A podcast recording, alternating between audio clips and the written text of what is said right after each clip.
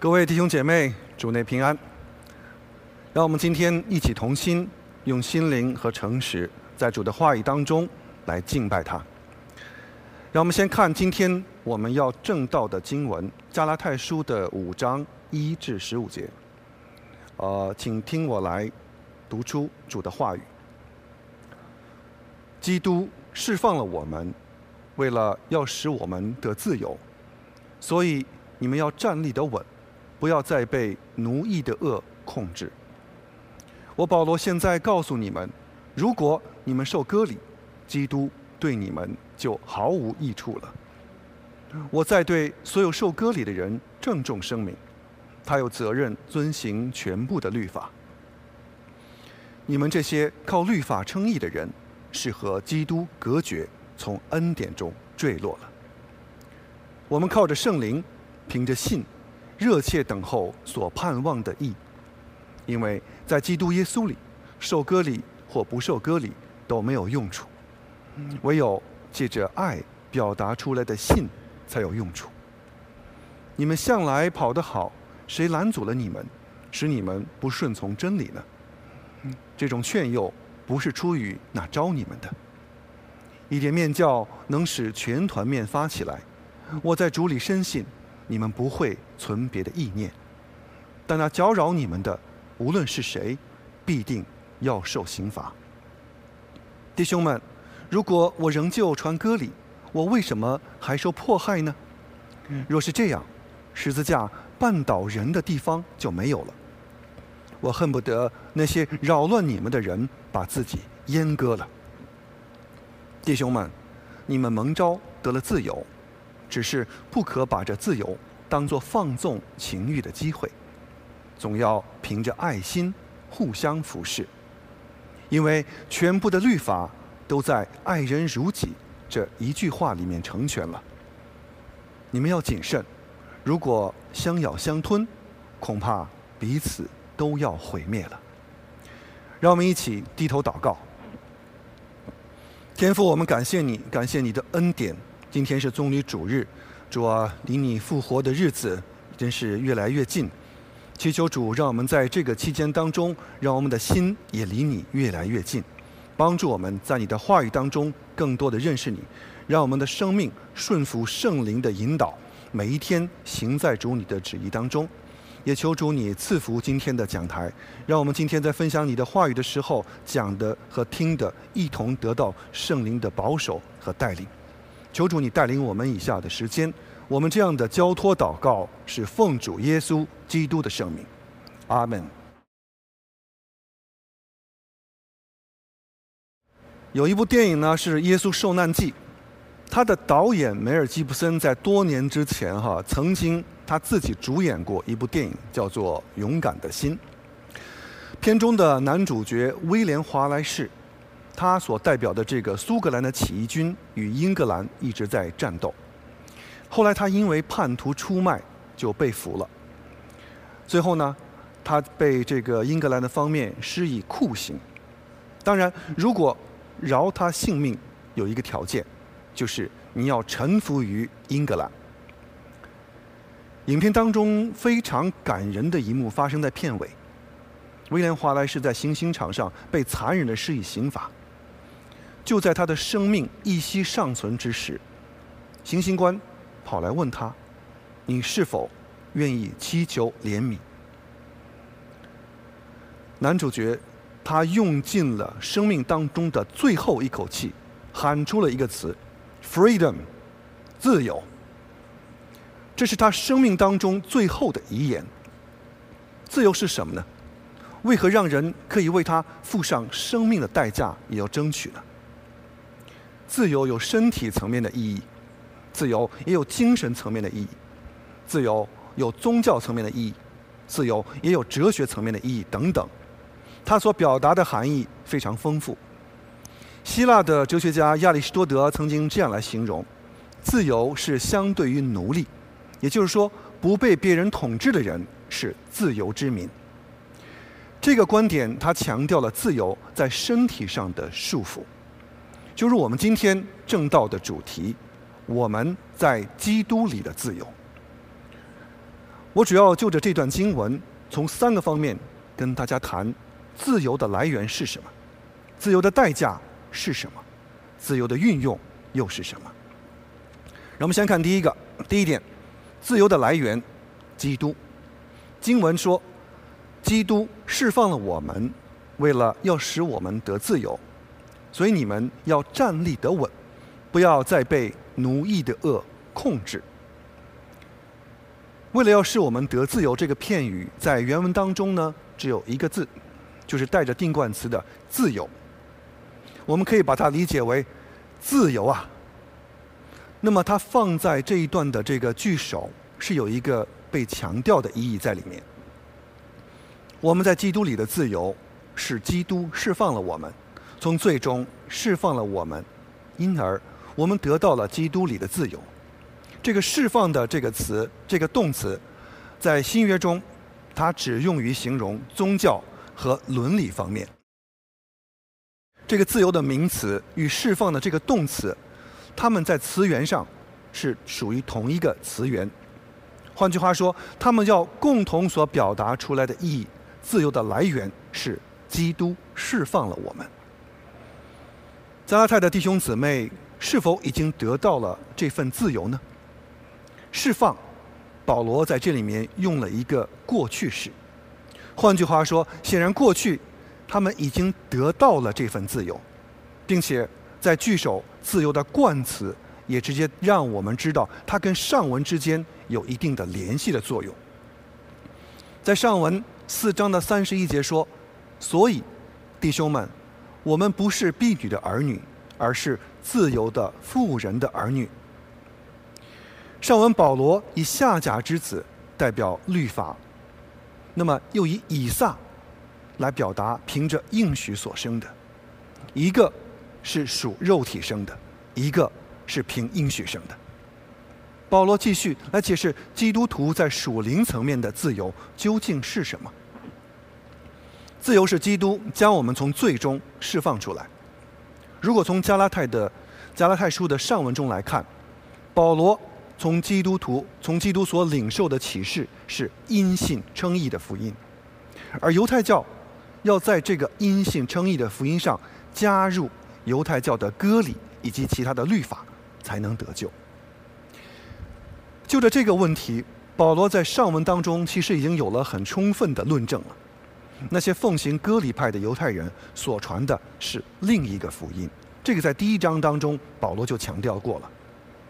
那么，在今天的第一节里面所说的“基督释放了我们”，所指的，就是我们不需要在接受因信称义的福音真理之上，再加上割礼这个犹太教的宗教礼仪。但当时的加拉太教会，他们受到这种错谬的教导和扰乱，的确是不小。因此，保罗连续用了两个命令式的词汇：“你们要站立得稳。”不要被奴仆的恶控制。站立的稳，是指在所信的道上不动摇。就好像体操运动员，啊，一个跳马的运动员，他在前面无论他的动作有多么的连贯完美，那么最后的落地一定要站立的稳，才能取得好的成绩。站稳是最后一个动作，但。却对评分有着举足轻重的作用。基督的信仰不是在教会领到了一张天国的入场券就万事大吉了，而是要在所信的道上站立得稳。简单的说，是持续的信靠，一直到见主面的那天。奴仆的恶，就是牲畜工作时套在颈项上的这种束缚的器具。以帮助牲畜可以工作。保罗所说“奴役的恶”，指的就是律法主义加在信徒生命当中的这种属灵枷锁。有一位牧师，他曾经跟我分享他个人的呃属灵经历。他其实是一位非常敬虔、非常爱主的传道人。他说，他过去每天五点钟坚持起床、祷告、灵修、守晨更。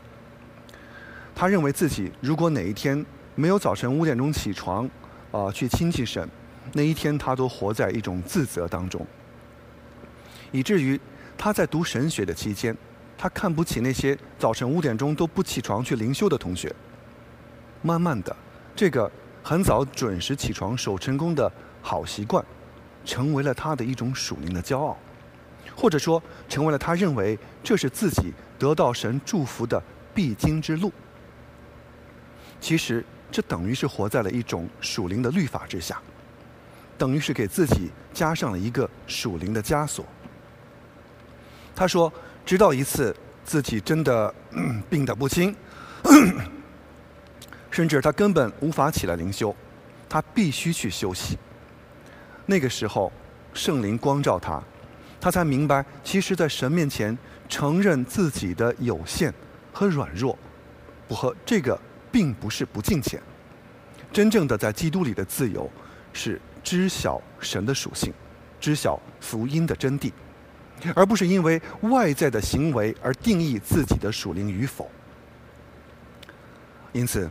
在第二节，保罗现在告诉你们：如果你们受割礼，基督对你们就无益处了；如果加拉太的信徒一定要受割礼，基督就对你们毫无益处了。是说，基督的救恩如果是借着割礼而得的，就等于说因信称义是无效的，因为只有割礼才能成全救恩。接下来，保罗所说的话。非常的正式，在第三节，保罗说：“我对所有受割礼的人郑重声明，他有责任遵行全部的律法。你们这些靠律法称义的人，是和基督隔绝，从恩典中坠落了。犹太人在摩西律法以上又加入了六百一十三条诫命，这些都是要遵守的。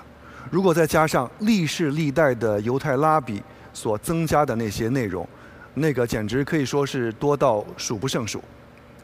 但保罗说，如果靠行律法称义的话，那么你就要行全部的律法。谁能做到呢？这是一个不可能完成的任务。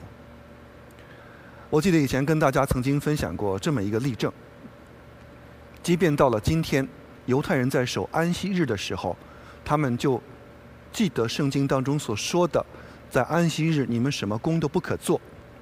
于是呢，他们连开关这样的事情都不会碰。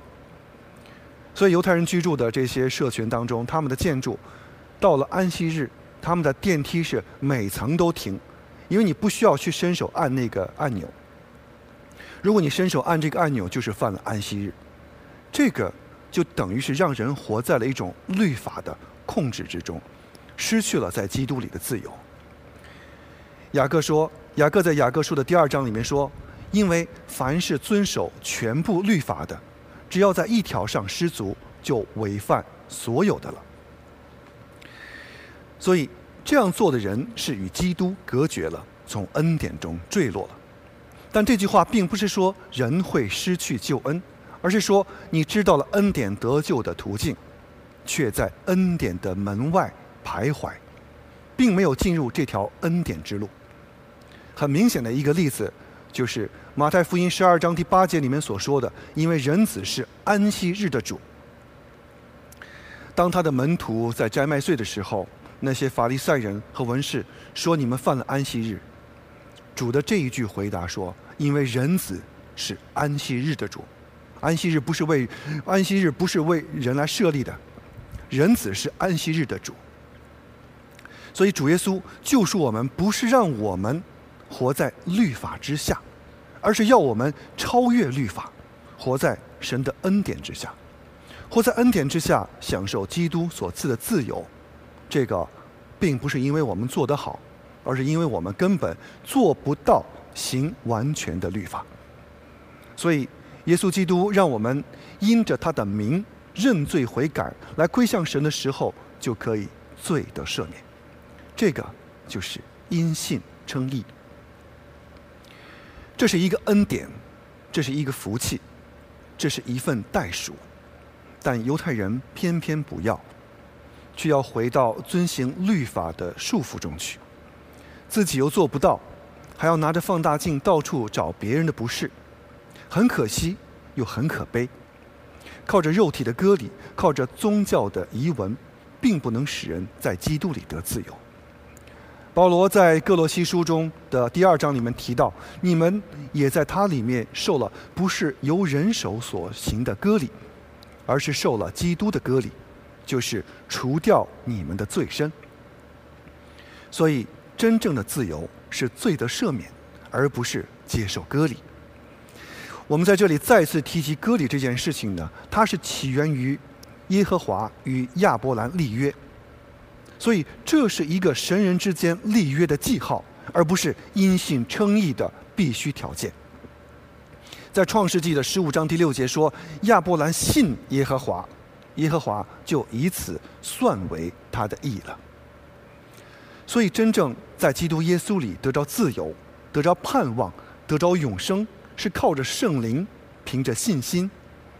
就如在第五节、第六节所说的，我们靠着圣灵，凭着信，热切等候所盼望的义。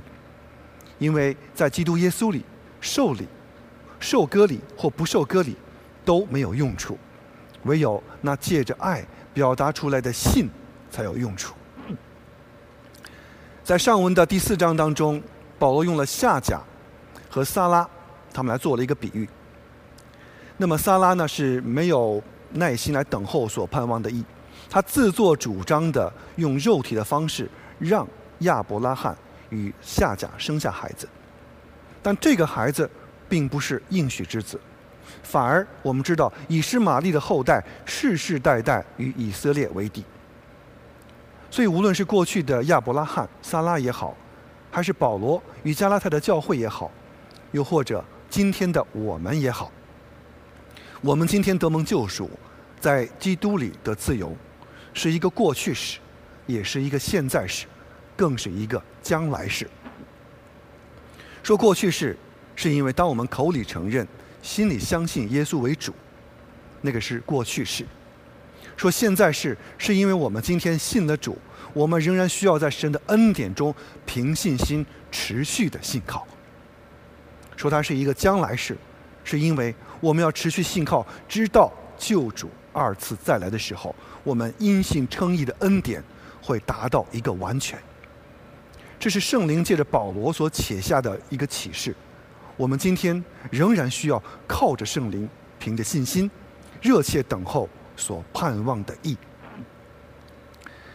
当我们等候的这个过程，我们只有在基督里是自由的，因为基督把我们从罪的束缚中释放了出来，让我们不再做罪的奴仆，而是在神的恩典中得自由。就如约翰福音的第八章，耶稣所说的：“我实实在在告诉你们，凡犯罪的都是罪的奴仆，奴隶。”不能永远住在家里，唯有儿子才可以永远在家里。所以，神的儿子若使你们自由，你们就真的得自由了。所以，在第一节，基督释放了我们，为了要使我们得自由。基督他自己才是自由的来源。我们只有在基督里，才能摆脱罪的奴役，得着自由，因为。这份自由，这份恩典，是我们的主为我们付了代价而成就的。这也是我借着经文要谈的第二个点。第二个重点，自由的代价，十字架。经文第七节说：“你们向来跑得好，谁拦阻了你们，使你们不顺从真理呢？这种劝诱不是出于那招你们的，一点面教能使全团面。”发起来！我在主里面深信，你们不会存别的意念，但那扰搅乱你们、搅扰你们的，无论是谁，必定要受刑罚。保罗书信当中呢，常常用了田径赛场当中的一些事情作为比喻。这里的跑得好，与菲利比书当中所说的向着标杆直跑，都是一种比较生动的描绘出基督徒的人生。好像是一场赛跑。不过，作为犹太人，他们在当时的处境下是不会参加这种竞技的，因为在当时的这种竞技是要赤身在众人面前。但身处西罗文化背景下的加拉太教会，他们对于这样的比喻是不会陌生的。保罗说：“你们本身在自己的赛道上跑得很好，谁拦阻了你们呢？”这个拦阻，它的原文里面有介入、有穿插、有插入过来的这个意思，就好像一个运动员本身在三号赛道在奔跑，但是旁边的四号赛道的运动员呢，就把他过来突然穿插过来挤他，把他挤出了赛道，以至于违规。那么这个拦阻就是那些传播。福音的假师傅，或者犹太教的律法主义者，就指的是他们。就像上一次邱牧师在讲道当中提到了，主题是唯一的福音。邱牧师在里面也提到了一些异端的错谬，他里面也提到了全能神这个异端。它里面说全能的，它里面的这个教义说基督已经再来了，而且是以女人的形象再来的。很多人就被这个错谬给拦阻了，给搅扰了，就是带偏了。圣经一直说主来的日子好像盗贼一样，无人知晓。但是今天，当某某教导说主何时何时就要来了，甚至哪年哪月哪日说的条条是道，有时还利用千禧年的观念来算出准确主来的日子，听起来很像是真的。但是这种拦阻常常对于弟兄姐妹来说呢，就是对真理产生真理的这个信靠产生了影响。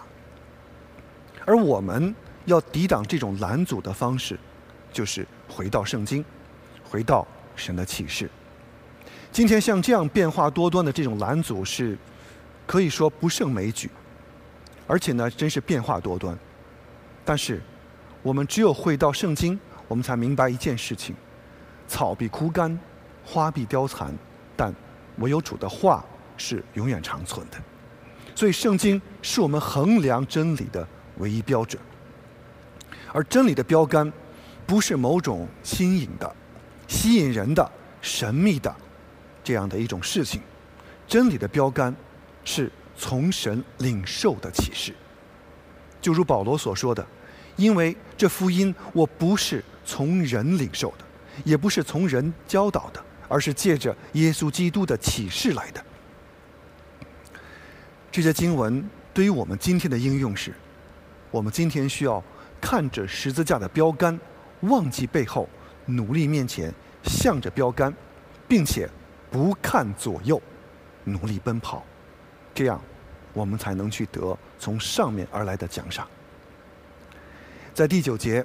保罗说：“一点面教能使全团都发起来，这是一个俗语，就好像我们今天所说的‘一个老鼠害了一锅汤’。有的时候，错谬的教导就像一点罪，它表面上看起来好像没有大的伤害，但如果给予妥协，就会在真理的跑道上越跑越偏，最终活在了各种犹太的律法的重担之下，慢慢的。”人就会认为，因信称义的福音要变为因行律法才能称义的福音。在第十节，保罗说：“我在主里深信，你们不会存别的意念，但那搅扰你们的，无论是谁，必定要受刑罚。”在这里面，这个刑罚，它原来的意思是审判，是指这些传播错谬福音的人最终。要接受神的审判，因为他们所行的是绊倒人的罪。绊倒人的罪，在神的眼中是重罪。接着保罗的措辞，就我们可以看得出来是越来越不客气了。在第十一节，保罗说：“弟兄们，如果我仍旧传歌礼，我为什么还受迫害呢？若是这样，十字架绊倒人的地方就没有了。”我恨不得那些搅扰你们的人把自己阉割了。弟兄姊妹们，弟兄姊妹们，起初保罗不是一个认为犹太教一无是处的人，因为保罗自己他是犹太人，他是一个法利赛人，他是对律法尽心持守的一个学者，一个狂热分子。保罗在腓立比书的第三章当中，他这样说自己：我。第八天受割礼，属于以色列民，属于以色列民族便雅悯支派，是希伯来人所生的希伯来人。按照律法说，我是个法利赛人；按着热忱来说，我是迫害教会的；按着律法上的义说，我是无可指摘的。让我们想象一下，如果保罗在加拉太教会也好，在哥林多教会也好，在罗马的教会也好，当他传福音的时候，只讲当地人愿意接受的那些话，他只讲当地犹太人喜好的那些话来说，加上保罗自身的神学修养，他是犹太的大拉比加马列的高徒，用今天的话来说，保罗是神学博士。那么，保罗还会遭受那么多的抵挡、质疑、逼迫、伤害吗？不会的，因为你只讲别人爱听的，这个十字架是轻省的，这样的十字架是不会绊倒人的，这样的十字架是不会招人讨厌的。那么，十字架讨人厌的地方，或者说绊倒人的地方，究竟是什么呢？让我们反思一下：当主耶稣洁净圣殿，当他在走向十字架的那几天当中，那些祭司长和文士一直都商议着要如何除掉耶稣。为什么？因为耶稣触碰了这些宗教领袖们的奶酪，耶稣要除掉他们的宗教遮羞布，要让他们的伪善，要让他们的虚假曝光于天下。他们的个人既得利益受到了威胁，所以他们当然想除掉耶稣了。那么保罗所传因信称义的福音，等于把犹太教因律法称义的根基给拆毁了。保罗对了，犹太教就错了。所以保罗屡次在宣教旅行当中，他常常遭受到的就是来自于犹太人的逼迫和伤害，因为十字架。对于信的人来说是通向永生的标杆，但对犹太人来说是绊倒他们的绊脚石。其实，十字架本来也曾经是保罗的绊脚石。他自己作为律法主义的标杆人物，曾经是逼迫基督徒的先锋。然而，当保罗自己在去大马士革的路上蒙了主的光照之后，他今天。不再做罪的奴仆了，他在真理的光中得了自由。所以，对于这位神学博士、狂犹太教的狂热分子、持守律法的法利赛人来说，从那一刻起，十字架不再是他的绊脚石，而是他的荣耀。保罗明白，人成义不是靠行律法，所以他在加拉太书的二章当中就提到：“我不废弃神的恩。”如果义是借着律法而来的，基督就白白的死了。保罗所学习的、所持守的一切，不能带给他自由。唯有基督在十字架上的死和第三天的复活，这件事使保罗就像打通了任督二脉一样，在基督里重获自由。所以，得着自由的代价，是一定要通过十字架。我们每个人。都要天天背起我们自己的十字架来跟随主。现在的保罗在菲利比书的第三章当中，当他刚刚夸耀完自己的身份之后，保罗紧接着就说：“然而以前对我有益的，现在因着基督的缘故，我都当作是有损的，因为我以认识我主基督耶稣为至宝。为了他，我把万事都抛弃了，看作废物。”为了要得着基督，得着基督，得着自由，就要首先清楚这背后的代价是十字架。保罗清楚自己的十字架是什么，因此他对于那些割礼派的犹太人直言不讳的说出他们的错谬，甚至保罗的情绪也越发的激动，保罗甚至开始讲粗话。在第十二节，他说：“我恨不得那些搅扰你们的人把自己阉割了。”在这些经文当中呢，其实新译本的翻译更加贴近原文，直译就是“阉割”。在当时的加拉泰的地区呢，它盛行了一种神秘宗教。这个神秘宗教会向自己的女神 Sebly 去向她去献祭，向她去崇拜。而且呢，这个宗教也怂恿他们的男性祭司把自己阉割掉，而不是说只割掉包皮那么简单，而是完全的阉割掉，成为一个阉人，成为太监。他们认为只有这样才能圣洁的服侍女神。保罗对保罗呢，就对于那些混乱加拉太教会的这些律法主义说：“你们干脆去做阉人吧，因为你们所传的福音在十字架的面前是毫无功效的。”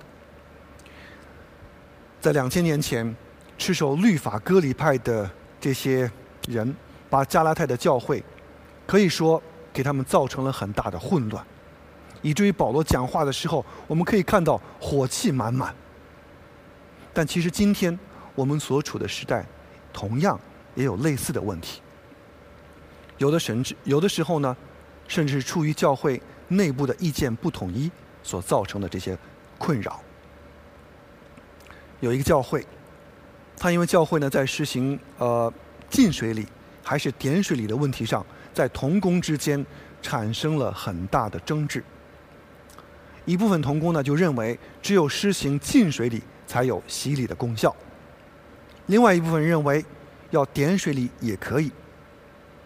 首先呢，他们并不是浸信会的背景。为什么他们会有争论呢？因为其中的一部分同工说，他们对圣经的理解是，当主耶稣受洗的时候，他施行的是浸水礼，所以只有浸水礼才能有洗礼的功效。其实浸水礼与洗水啊浸水礼与点水礼之间的区别，只是洗礼的外在形式上的区别。它内在的意义是我们在死的形状上与基督联合。究竟是什么？其实当我们去读罗马书第六章的时候，我们就会找到答案。但是，就是这么一件事情，有一部分弟兄姊妹就离开了教会，他们另外成为了一个团契。因着这个事情，那个伤痕。就存在这里了，很可惜。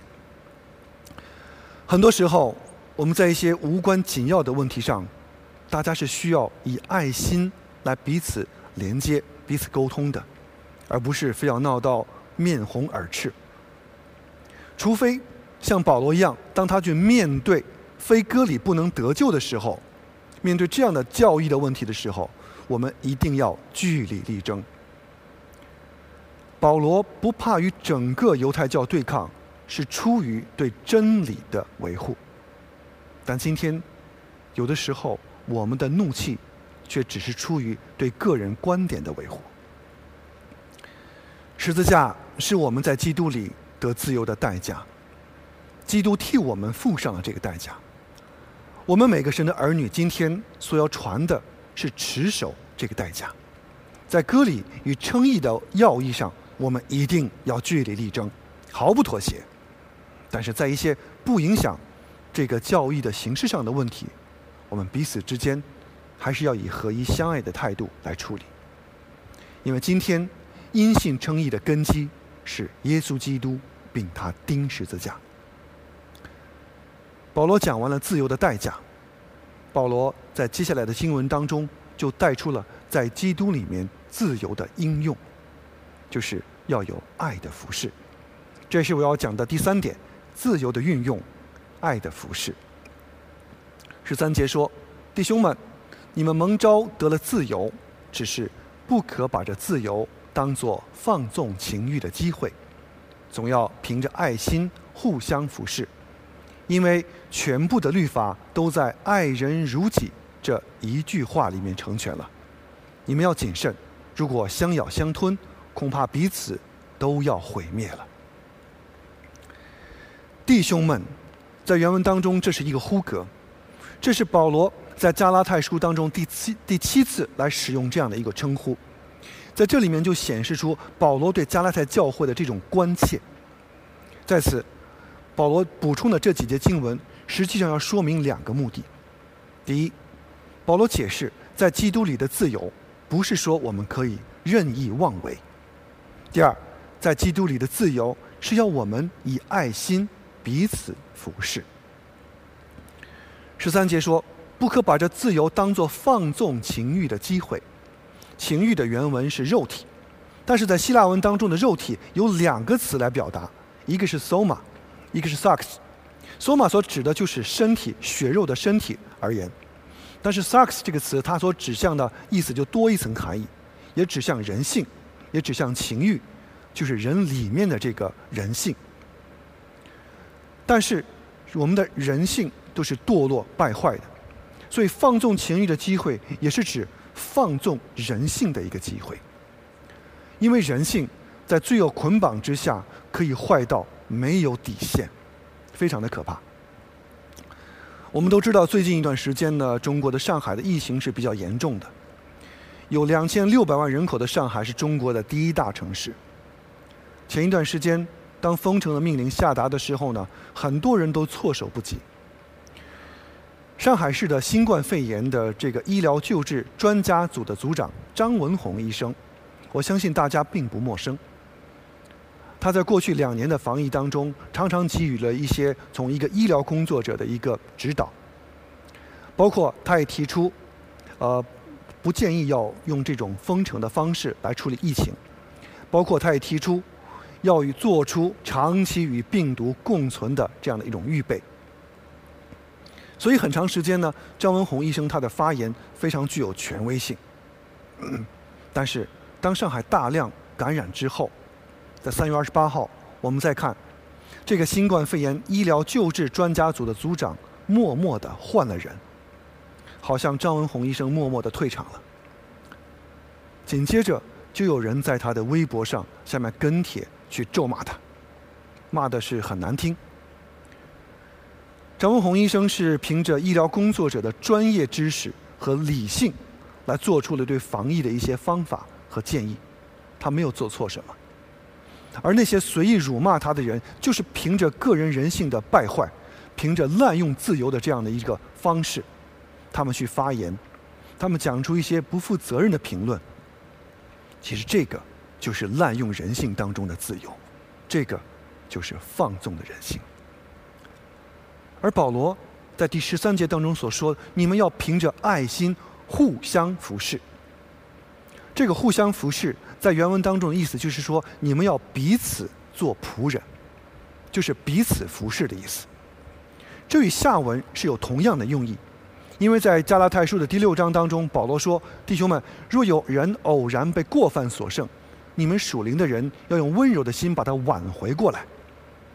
那些顺从圣灵的属灵人，要用温柔的心把那些做错事的人挽回过来。这就是彼此服侍。”这就是顺服圣灵在做事情，顺着圣灵行事，就是在真理当中运用自由，就是我们可以做，可以不做，但顺从圣灵的带领，我愿意去做。这就是以爱心互相服侍。因此，理解运用自由的属灵原则，不是说在基督里得了自由，我什么都可以做，而是说凡事。我都可以做，但我有做与不做的自由，我有做与不做的能力，这个是自由。比方说，抽烟是不好的，我们都知道。可是世界上的价值观在谈抽烟的这个事情是，他会说，饭后一支烟赛过活神仙。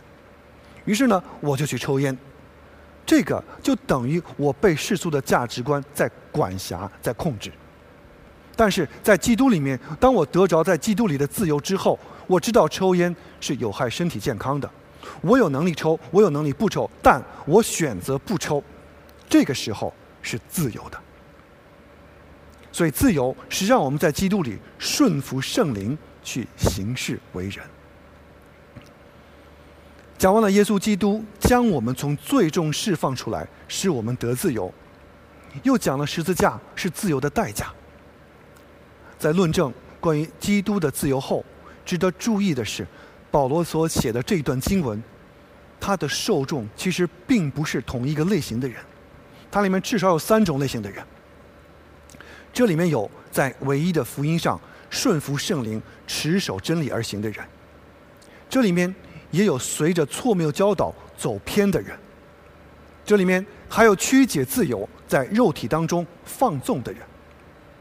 顺服肉体和顺服圣灵的对比，在保罗的神学当中是一个非常突出的一个特征。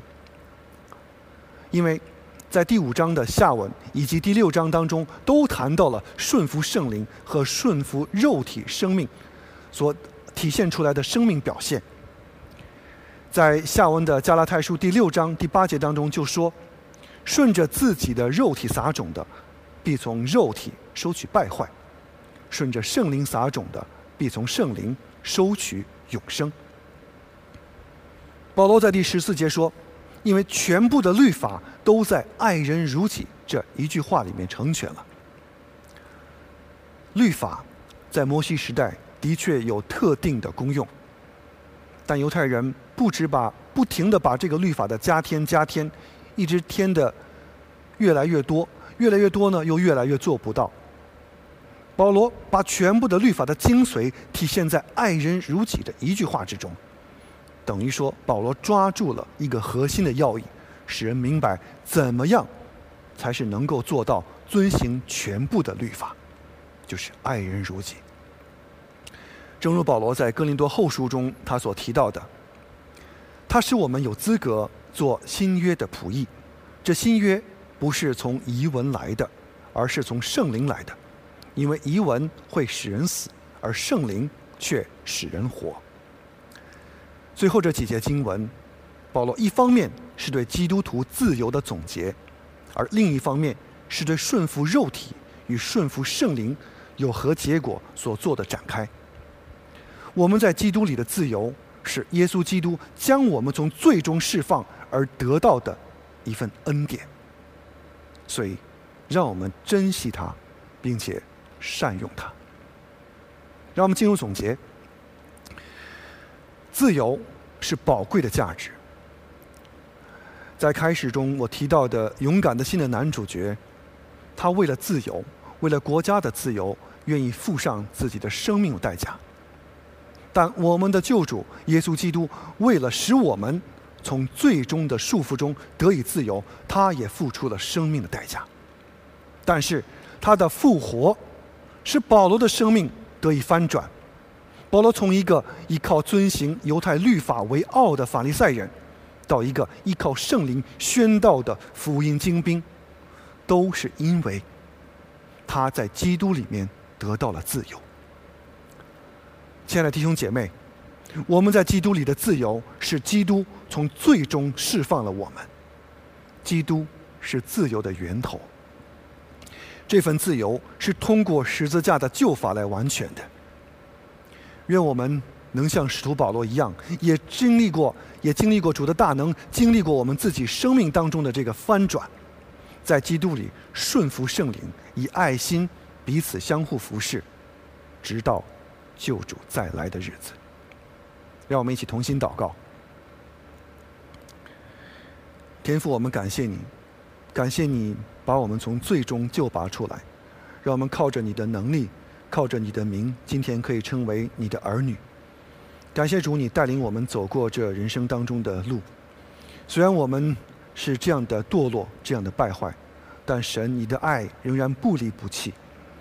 你用你的慈神爱所吸引我们，引导我们走在你的真理当中。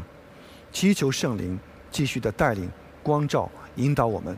让我们在你的复活的生命当中经历你复活的大能，父啊，我们向你交托，向你仰望，带领我们每一个属你的儿女，在你的真理当中更加享受到主你所赐给我们的自由，享受到主你所赐给我们的永活的盼望。我们感谢赞美你，一切的祷告是奉靠救主耶稣基督的圣名。阿门。